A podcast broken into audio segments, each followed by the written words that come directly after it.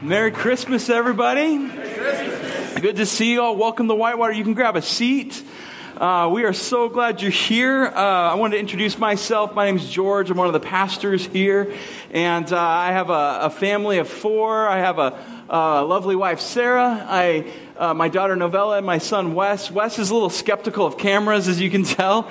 Uh, luckily, he likes to be launched. Uh, he'll do, he'll do kind of aerial pictures, which is great. Um And it runs in the family. There's kind of a genetic thing with that. Um, she li- and she's so light. I could just throw her so high. Um, uh, we, we we had fun with that. Um, I wanted to give you guys just an overview of the service. Uh, if you're new, or maybe like you're coming to church for the first time in a long while, or maybe the first time ever, you're kind of uh, you're kind of surprised that the building's not on fire. That since you're here, we are so glad you're here. But I just want to let you know uh, what we have in store.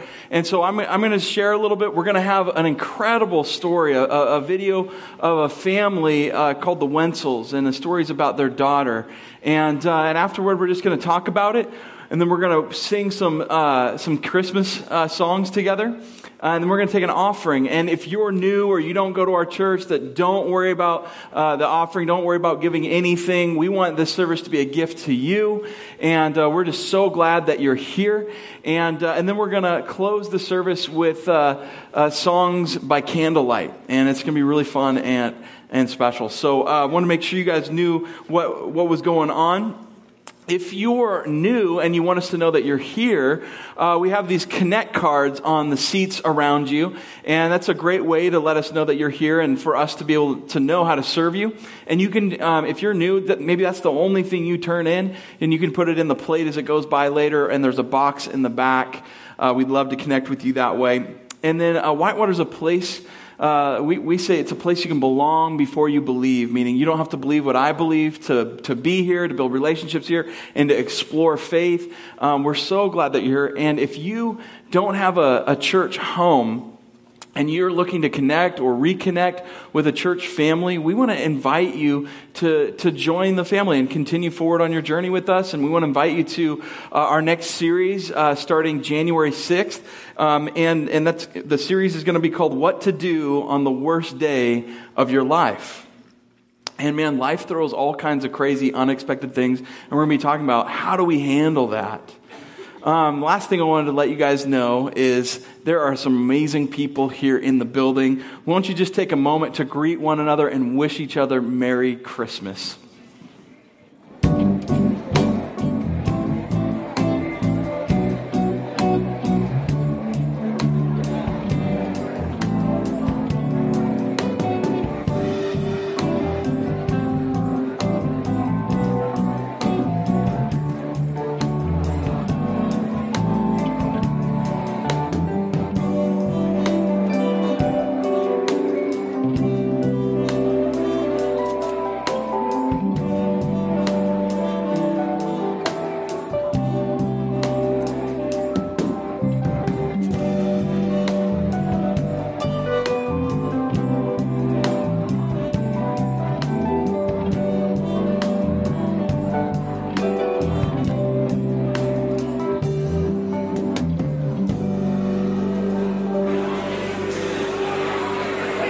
As you're, um, as you're finding your seats, uh, if you're looking for room, we got three rows up here. Uh, move toward the front if you're looking for a spot.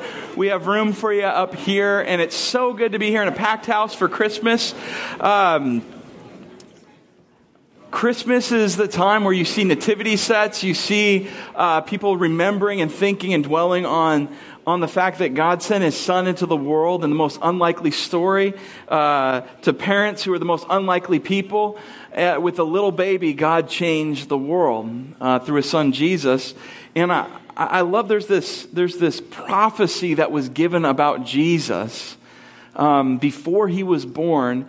And uh, picking up in Matthew chapter one, it says this: they will call him Emmanuel, which means God is with us.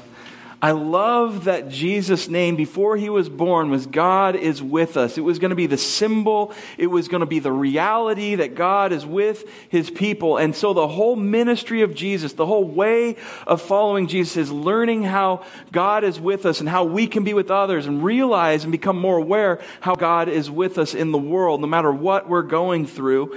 Um, and one of the most imp- one, most powerful ways that Jesus demonstrated being with us was in his ministry of healing.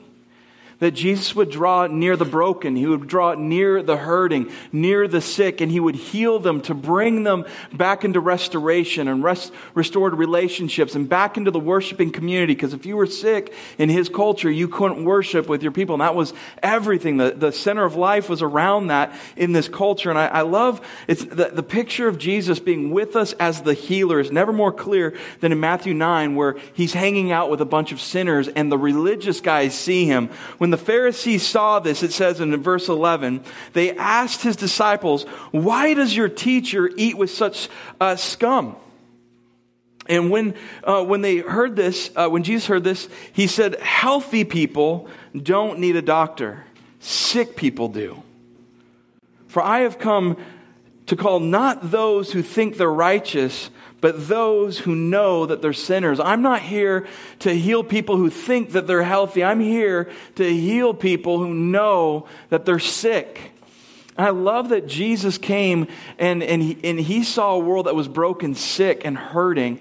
And he didn't run from it. When the Pharisees, the religious leaders of the day, they saw sin, they saw it as like a sickness that could infect them. And so they ran from it. They separated themselves from it. They judged it. They they uh, condemned it and, and, and used it to lift themselves up and push others down. And Jesus sees the same sickness in the world, the same sin problem. He doesn't see, he's not afraid of it as an infection that could come get him. He runs to it like a doctor, and he runs to it like the, the infection of sin should be afraid of him, and the, the kingdom of darkness should be afraid of the kingdom of light, and he goes to help, and he engages it. And the, the reality of this way of Jesus teaches us that the church, the, the community of Jesus is, is a hospital for healing. Not a, not a, a fashion show to look good for people, not a university to show how much knowledge we have. It's a hospital primarily to, to bring healing to people. My question is, how do you and your family deal with sickness and ho- hospitals and people who are, are really sick? My family, um, my mom was kind of a tough love gal. I mean, if you were sick and had pneumonia, it, that's okay. You can still go on the hike. If you were going into surgery, that's okay. You were going to have a quick healing. And uh, I remember going in for appendicitis. They pulled that thing out of me. Um, I was put under. They didn't just... And and I went for surgery and uh, came back, and they gave me the meds, and I had like, you know, pain medications and all that stuff. And but my, my family had a party to go to. I think it was near Easter, and I was in eighth grade, and they're like, "You're fine." And they're like, "We're going to go to the party, and uh, all you do is rest." And I was kind of out of it, and they're like, "Here's your pills. Here's where everything is. This will make you all better. You know, in two hours when you wake up, just take one. You'll be fine." And uh, and then they went to the party. Well, I woke up not knowing where in the world I was, and I was just super confused. And I, I started wandering around looking for my pills that were right next to me. And I couldn't find them, so I tore apart all the all the bathrooms, the kitchen, all the drawers. Everything was just like messed up. And all of a sudden, my parents came home and uh, opened the door from the garage. And there I was standing. I still had like the the robe you get that it's kind of the scantily clad robe um, from the hospital. And they looked at me and they're like, "George, what are you doing?" And I was like, "You left me.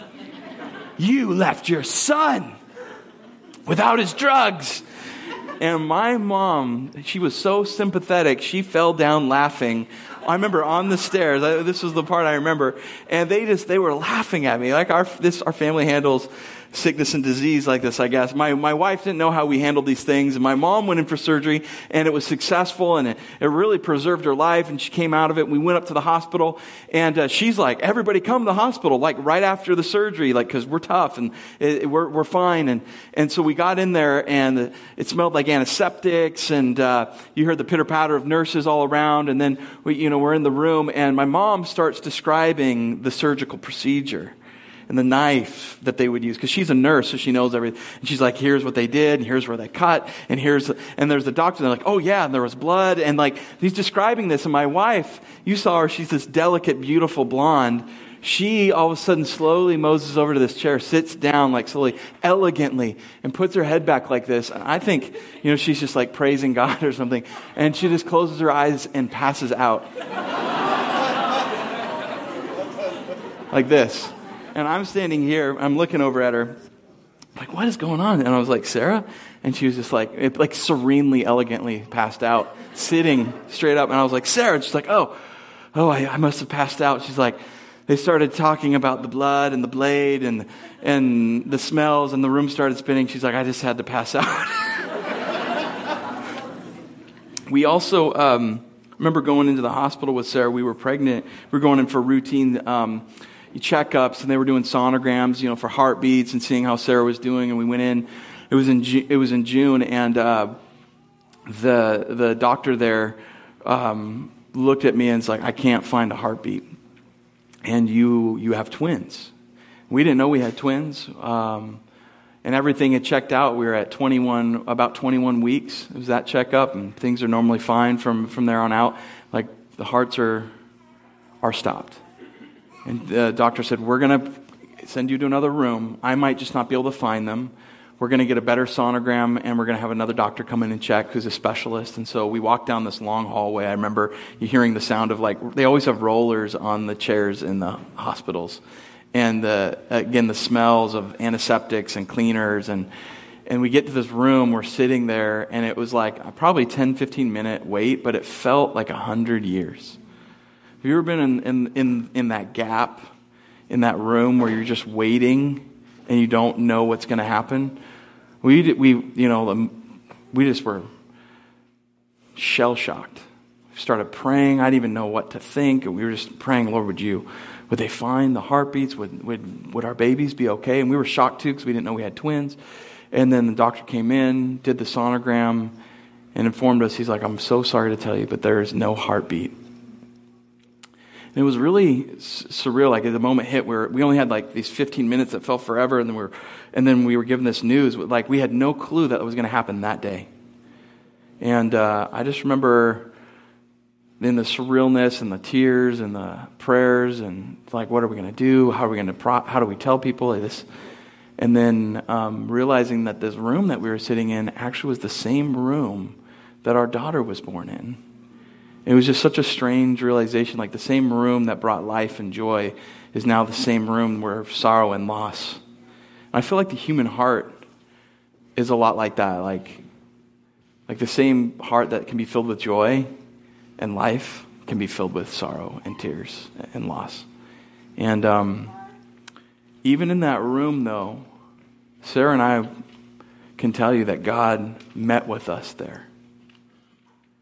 He was real to us. In our pain and in our anger and our disbelief and our shock, like all these emotions, he was in the room. He was with us.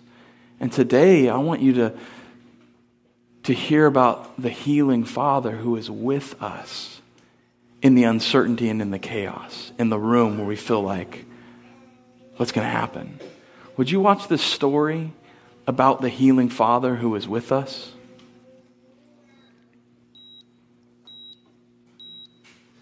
So ring monitor on back-night reference to to decide on the heparin infusion. We're here with you. Resolution four point one point three and four point one six. And everyone is trying to keep howling, sweetheart. And um, it has been that. Keep fighting. They're going to bring in a new machine. That's going to help you even more, okay? It's going to help you fight this infection. I'm with you. Stay strong, sweetheart.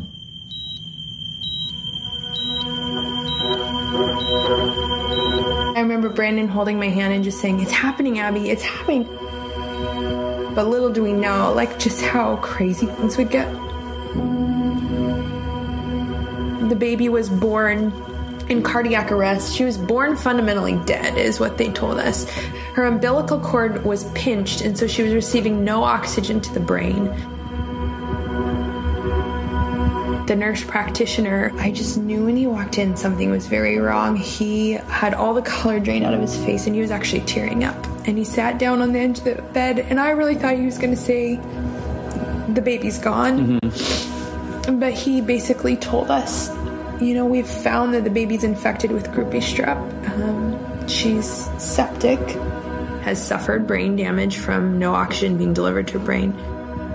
Everything was just kind of spinning almost, you know, just being in that room and being like, this is real right now. Mm-hmm. I, I, can't, I don't even know where to touch her. She was just covered on in every limb with stuff. If you can just imagine there's this baby that is ninety-two degrees, completely cold to the touch, completely sedated. She's not moving at all, bleeding out at several spots. Also on E C M O, so her chest is completely flat. There's no Still. movement in her chest because the machine is doing all the work for her. It was like, where is my child? Like, wh- there's just nothing even there. Another doctor came out and, and spoke with us and said, we'll have to see how these next twenty-four hours go. It's possible that she doesn't make it. Um, and I just remember feeling like, what? No. Not a kid. I lost my dad unexpectedly. Um, like a year and a half beforehand. I'm just thinking to myself, like, not again, God. I don't want to do this again. And I think that was like the first time that we really prayed, like, God, show up and show off. How can Brandon suffer loss again? How will I tell my kids? That was the hardest. How am I going to tell Elliot and Nanny, my son, who has been so looking forward to meeting his baby sister? He wouldn't even talk to us, but he would ask, is she going to die tonight? And I didn't know how to answer that question. And so I just say, buddy, I don't know, but we can pray. I just said, Lord, know if I have the faith, but I want it so much. Would you just give it to me? Would you give me that? Faith is being able to believe what you can't see, and faith is is being able to say that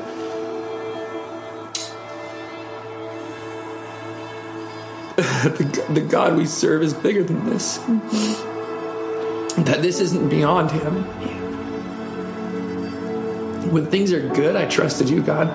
And when things don't seem to be going well at all, am I going to stop now? Mm-hmm. No, now I need you more than ever before. I remember um, really feeling like, God, I believe you can heal Lily. I believe you will heal Lily. Uh, but even if you don't, I am going to still trust you. I hadn't been on Facebook for probably a year. I, I just said, like, hey, would you please join us in praying? We're on the way to Seattle Children's. Uh, Lily's going to fight for her life. Um, I just threw it out there. Several hours later, there are like three thousand shares on that.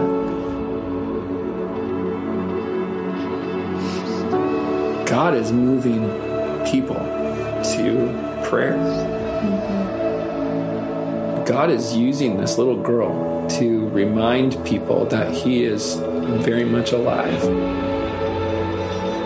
You know, we learned that there were people, you know, who were gathering in our hometown in Puyallup uh, at like the center of town at a park. And there was people there uh, worshiping God and, and praying in groups. This terrible thing is happening, and yet he lifts us, mm-hmm. and he carries us, and he blesses us. Who else can do that but God? It's eight days old, and it's the first day I've held her. The first time you've ever held her. Look at that, girl. It's the best feeling in the whole world. I remember just posting, like, she's coming off of E C M O. It was a shock even to us. Mm-hmm.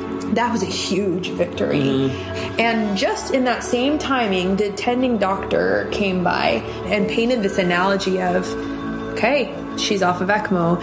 Basically, though, this girl has got to climb Mount Rainier, and she hasn't even found her shoes yet. There was just enough hope mm-hmm. that it was like, maybe God can do this, you know. She's met every milestone, thinking that we need to track her through early intervention. She didn't even qualify for it. She scored mm-hmm. above average on, on everything. And her social emotional score was like off the charts because she's so engaged. Her brain is fine. God was with us in that room. God was with us all along that journey when there was like just absolute uncertainty and chaos. I think rather than saying, God, why? Or God, where are you? I think it's important that we consider like, God, I need you. He draws near to the broken. Mm-hmm. When we choose to trust him in that, and when we're, when we're willing to say, God, this is beyond us. There were people that uh, we met in the hospital who weren't getting the answers to their prayers. There was a mom that sewed blankets. She had sewn the same pattern of blanket for her daughter who did not make it. To reach out to this family in need, whose story turned out wonderfully, well, I'm sure she wishes her story turned out that way, and for her to love that way mm-hmm. despite is incredible and mm-hmm. shows us the love of God. That's that's what happens when you know God.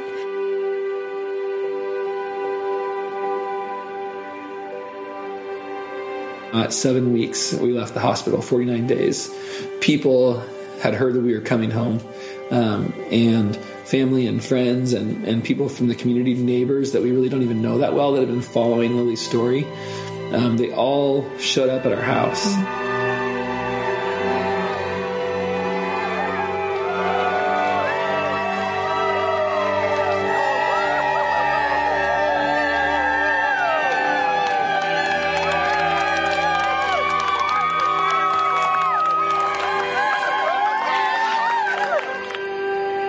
That was special. Come here, come here, baby. Hi, everybody. Oh my goodness, this is so cool. I don't know. Maybe I'm wrong, but I don't think you can follow this story and look at what was and look at what is now and say, God didn't play a role in that. Doctors who are often reluctant to give up any sort of concession to something outside of medical uh, intervention have said, this girl's a little miracle. The story isn't over. You know, that it's not like, okay, God did that and now he's done. I think that, that, that God is the same yesterday and today and tomorrow, and God is certainly no less capable uh, now than he was this summer to enter into whatever life has and mm-hmm. to be able to walk with us and, and before us and to guide us into that darkness and just say like, hey, I'm with you. Mm-hmm. Um, and I can bring light into the darkness if you'll trust me. One doctor said, I read her charts this morning and I expected to walk in and see a train wreck.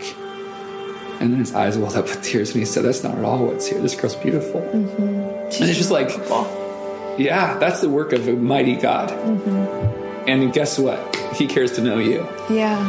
You know, he's standing on the corner, uh, holding signs, ready to celebrate us coming back to him. Mm-hmm. You know, uh, saying like, I've been waiting. I don't care where you've been mm-hmm. and what you've been doing. I don't care what sort of shame you're carrying with you or guilt that you feel. I love you and I want to know you. Mm-hmm. And guess what? I'm for you. I'm not against you. Mm-hmm. I just wish that you would build a relationship with me, because you will find that it is so good. Yeah. Um, I don't know what I would do without God.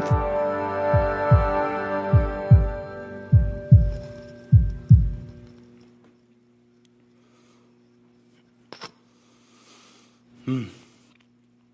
Only God can do something like that. Um, I remember walking in to anoint her with oil and pray for her, and just your heart hits the floor. You see all these tubes and machines keeping her alive, and it, and only God. That was a, a miracle movement of God's hand. And um, isn't it incredible the joy that has come and is continuing to flow out of what God has done through that little baby? I I think about the Christmas story, the most unlikely story that God would give his son as a baby in human form, and just how the world didn't know what was coming. But a few people did. And the miracle after miracle, like joy upon joy, came from that little baby. And I love how, how Brandon said it. He said, uh, God is using this little girl to remind people that he is very much alive. Amen? So I want to talk to you in these uh, few moments we have together is to talk to you about trust, truth, and turning. How do we trust that God is a healing Father when we're in the midst of the chaos and the uncertainty? We're in the room and we don't know what's going to happen. And life and death and health and relationship, um, everything maybe we our life stands on is, is, is hanging in the balance. How do we trust that God? And I love when Brandon said, God was with us in that room. God was with us all along that journey when there was absolute uncertainty and chaos. And it's in those moments where there is chaos and there is uncertainty, we don't know what's going to happen, that we we have to learn that we can trust that the healing Father is with us. Remember Emmanuel? That's how Jesus would be known, that God is with us, that we're not alone. We open our eyes to that. When we, when we ask, where are you, God? Or we say, God, I need you, and I need to see you, and I need you in this moment. How do we have that kind of trust? The kind of trust like Abby when she says, Lord, I don't know if I have the faith right now, but I want it so much. Would you give, just give it to me. Just give me that faith. And just that cry alone is turning to God. And, and I, I believe this is true, that trust is revealed in the chaos by what you turn to. Like when it's when everything's going great and everything's fine, everything's going according to plan, it's easy to trust God, or it's easy to continue living life like and keeping God out here on the side because I can handle everything. But it's when the chaos hits, it's when the darkness comes, it's when you don't you can't find your way, you don't know how to get yourself out of this issue, and there's nothing you can do, and you're out you're out of control. Like there's nothing within your control. That's when trust reveals itself. What do you turn to? And I just love the, the story, the, the example that you guys give of that we can turn to the, to the healing Father who isn't far away. He's not like the Pharisees who have run off and they're condemning and they're using the sickness as an excuse to run away and separate themselves. That we have a healing Father who comes right to the room with us, right where we're in pain and right where we need him. So how do you have and sustain that kind of faith? How do, how do we how do we grow in that? How can we begin to have that in our own hearts and life? No matter where you're at in your spiritual journey, you could have walked in here and you you're angry with God. How do we have that kind of faith? And I think one of the first things that I noticed in the story and just knowing Brandon and Abby over the years is that the their faith has been built up to this point. Nothing can prepare you for a moment like this, but but there are small moments of trust, small moments of faith that can help you when there's when big faith is needed, when it when when it's darkest. It can help you in those moment, moments of uncertainty and chaos. And then the other thing is that that many people don't surround themselves with a community of faith, a family of faith. They don't have people that they're vulnerable with, that they share their fears with, that they share their deepest joys with, whether it's worry or it's joy. Uh, they don't have people in their life that they've brought in close, that are a foundation for them. And if you notice that, that, that Brandon and Abby had lived life in such a way that they had friends that they could text. They had friends that, hey, they put it out on Facebook, friends that actually cared about them more than just seeing images on Facebook. But people who began praying for them, people who began putting their hearts and hands and, and minds to work for them. And God unleashed his church, the, the community of faith, the community that is a hospital, not a fashion show, not a not a just a university, a place where people are healed. And there's medics and people who are willing to run to you and do whatever is needed. God unleashed the church, a community around them. Amen? Do you have a community around you? So that not if the trial comes, not if the tragedy comes, not if the uncertainty comes, not if like you're sitting in that room not knowing what's going to happen, but when that happens, do you have the family, a family of God, a spiritual family willing to pray for you, lift you up to God, and support you in whatever way possible? I just think that is one of the most powerful things I saw through this movement, this movement of God. But we know that not all of us walk out of the room with Lily. Some of us walk out of the room with no babies. With no, that the prayer was not answered the way we wanted. The cancer was not healed. The relationship was not put back together. The betrayal was deeper than we thought. It's just getting worse. And it can feel so lonely in those moments. And that's, I think, one of the biggest tests. And how can we have joy when we have that kind of sorrow? Some people can see that story and we're moved. But we're like, God, how come you didn't do that for me? Where were you? For myself. Me and Sarah, our twins, would be their middle child, little Annie. They would be, they would be like exactly the same age. That's when their, their due dates were the same. And we didn't get to bring them home. But I have joy whenever I see that little girl, because it's a picture of what God has planned. That someday I get to see those little ones restored. And that the healing of Lily is what God is ultimately doing. And I, and I didn't get the healing when I wanted, but I know the God who healed Lily in the in our midst was giving us a picture of what we get to look forward to. Those of us who have had incredible loss and things didn't go the way we prayed or we wanted, and we're and we've been, we've settled for anger rather than settling for for for reaching out to God and seeing Him and asking Him, turning to Him. The Bible teaches us that some people, when trusting God in the waiting, receive their loved ones back again from death, and there's resurrection, there's life, and they have a beautiful story. They walk out of the out of the out of the, out of the doctor's room cancer free, or they walk home with the baby. They walk um, they walk free with a restored marriage. Uh, but it says also in Hebrews eleven, but others were tortured, refusing to turn from God in order to be set free. Like their faith was being tested and they would not relinquish their faith. They wouldn't turn away from God. And what, what did they get for it? They were tortured. They didn't get what they wanted. They, they, people walk home without their, their prayers answered. But I love in Hebrews eleven, it goes on to say, these were all commended, all these people, for their faith. Yet none of them received what had been promised, since God had planned something better. The question is, do we believe whether the it turns out the way we want or not?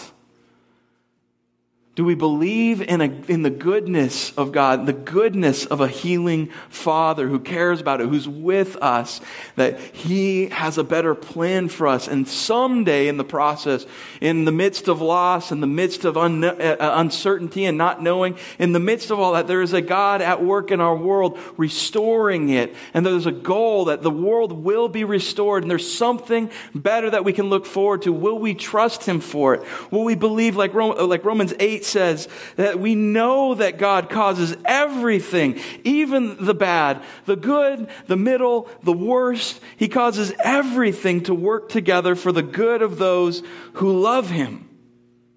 In the chaos and the uncertainty, will we trust the healing Father is with us? Brandon said, faith is being able to believe what you can't see. Faith is being able to say that the God we serve is bigger than all this, that this isn't beyond Him. When things are good, I trusted you. And when things don't seem to be going good, am I going to stop trusting you now? I love Brandon saying, no, now is when I need you more than ever. It's at that point where you can say, I'm going to give up. Or I'm angry and there's There's nothing for me here. Will you say, no, I need Him more than ever now. Why would I turn back when I'm, I need Him at the most right now? And the truth is, we need the truth. And the truth is that we all need healing, don't we? I don't know if you know this, but before Lily um, was born, Brandon and Abby's house was wrecked. The week before she was born, the house was filled. Uh, the whole basement went septic. Thousands of dollars. And then Lily was born septic. And I remember Brandon and some others remarking, isn't it interesting that like there's this picture of a home going completely septic right before a little girl is born septic. And there's like this, I would call it a prophetic word that was like, man, as that house was being restored by God and God's people and family and, and people of faith who have the skills to, as they were rebuilding and restoring that home, God, through his love, through the hands of the doctors, through the prayers of the saints all around the world, and through uh, the care of the family and, and the parents, Brandon and Abby, God was restoring this little girl, this story. And it was just, it's incredible what God was doing. But there's a third picture here to me. It moves from the, the, a little girl who was, was septic to fully restored, that you and I are Lily. That we are born into a septic world, uh, that we are born septic, and we have we have sin and sickness in our life, and it and it gets into our relationships, it gets into our decisions, and we live with regret because of the, the world that we're in. I mean, there are people with marriages that are about to blow up and flame out. We got people with addictions that are just all of a sudden flaming up in their life, and it's, it's getting out of control. And, and, and there are people that are walking through the midst of, of tragedy and hardship because we live in a septic world that is broken. We even have uh, people in the school, Puyallup School District, that, that community, that are grieving because there are kids who took their own life in this last season, because they didn't have the will to live. Like, friends, we live in a world needing to be healed. You and I need to be healed. And there is a loving Father who wants to heal us. Healthy people don't need a doctor, Jesus says. Sick people do. I came to heal the sick. How does Jesus do this? He personally carried our sins in his body on the cross so that we could uh, be dead to sin and live for what is right. And First Peter two twenty-four goes on to say, by his wounds, you and I are healed. Matthew eight says, he took our sickness and removed our diseases so that when we're lying on the table, machines keeping us alive, our souls are sick and septic. The biggest miracle isn't just a physical healing, isn't it mental, emotional, relational. It is the spiritual healing of our soul so that we can have eternity with God. Jesus absorbs our sickness and sin to heal us and bring us home. The key is that we have to turn to the healer for him to bring us home. I love Acts twenty-eight says this, for the this people's hearts have grown callous. They hardly hear with their ears. They have closed their eyes, otherwise they might see with their eyes and hear with their ears and understand with their hearts and get this, turn to me and I would heal them. We have a Father who's looking at us who are dying and hurting and broken, and he doesn't run from it, he runs to it, and he looks at us and he wants to heal us if only we would turn from him. And in Jesus' ministry, there are people that would know that he was a healer. They knew that he had power. They knew that he came for them, that he loved them. And yet there were these variety of responses. Some people just chose to ignore the sickness. Like, I'm not sick, and just spread the sickness that they had, and, get, and it would get worse in them. And the Pharisees tried to deny it by condemning others and saying, well, my sin isn't as bad as that and that and that, and my sickness is, I'm just not that sick. When it was, they were, they were lying to themselves. They were lying to the doctor who was in front of them, Jesus the surgeon, saying, You're, you are soul sick. And some people, they're like, well, maybe God isn't powerful enough to heal me. Maybe Jesus isn't powerful. His work on the cross, his, the power of the Spirit in his life can't heal me. And God just doesn't have that power. I'm just too, I'm unworthy, and it's too, my sin is too great. But some people took Jesus at his word, and they turned to him and received healing. I want to invite you today to respond and turn to Jesus. And maybe up to this point, you've ignored or you've denied or you've run from. And I don't know. My uncle, they got so sick one time, they didn't know what was going on. And he couldn't breathe, lost eighty percent of his breathing. and he was lying in bed in his, in his feather pillows and feather blankets. And right before they thought he was going to die, a doctor realized he had an allergy to feathers. And he was like, I loved those feathers.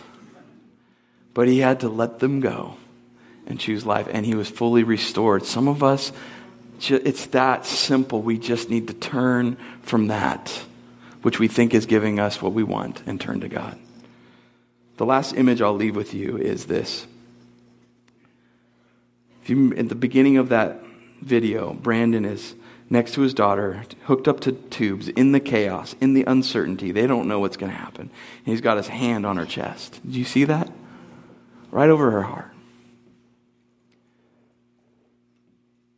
You fast forward to the end of that story, and you see him, you see Abby bringing her home.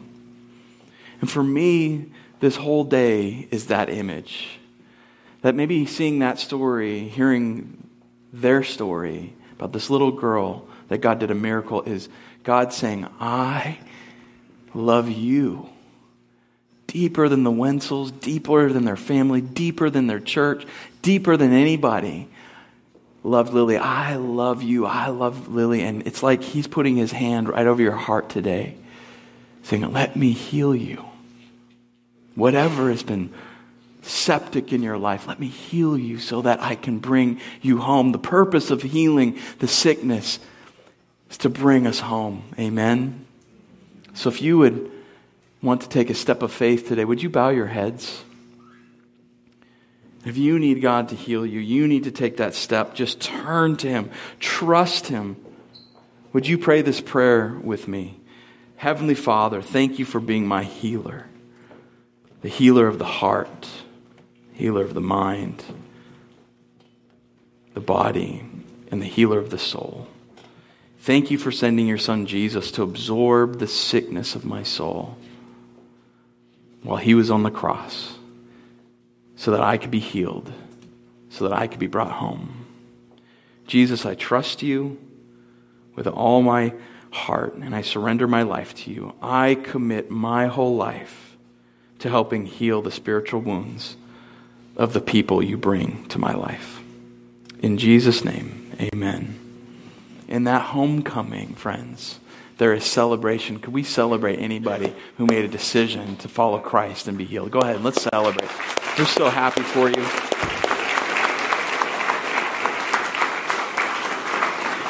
I want to invite you on your next step in your journey. Next week, we have two special things. We're going to have a celebration service with baptisms. So if you want to go public with your faith, and I trusted in Jesus, and I, I, am, I am on His team, you can be baptized. Uh, and then also afterward, we're having a lunch for people who have been impacted by this story, that want to get into a spiritual family, or they've taken a step of faith. You can meet with the pastors. We have a lunch, and we just talk about what's your next steps on your journey. And Brandon and Abby will be there, so they can hear your story and you can talk to them. They would love to help you move forward. Let's stand and let's sing.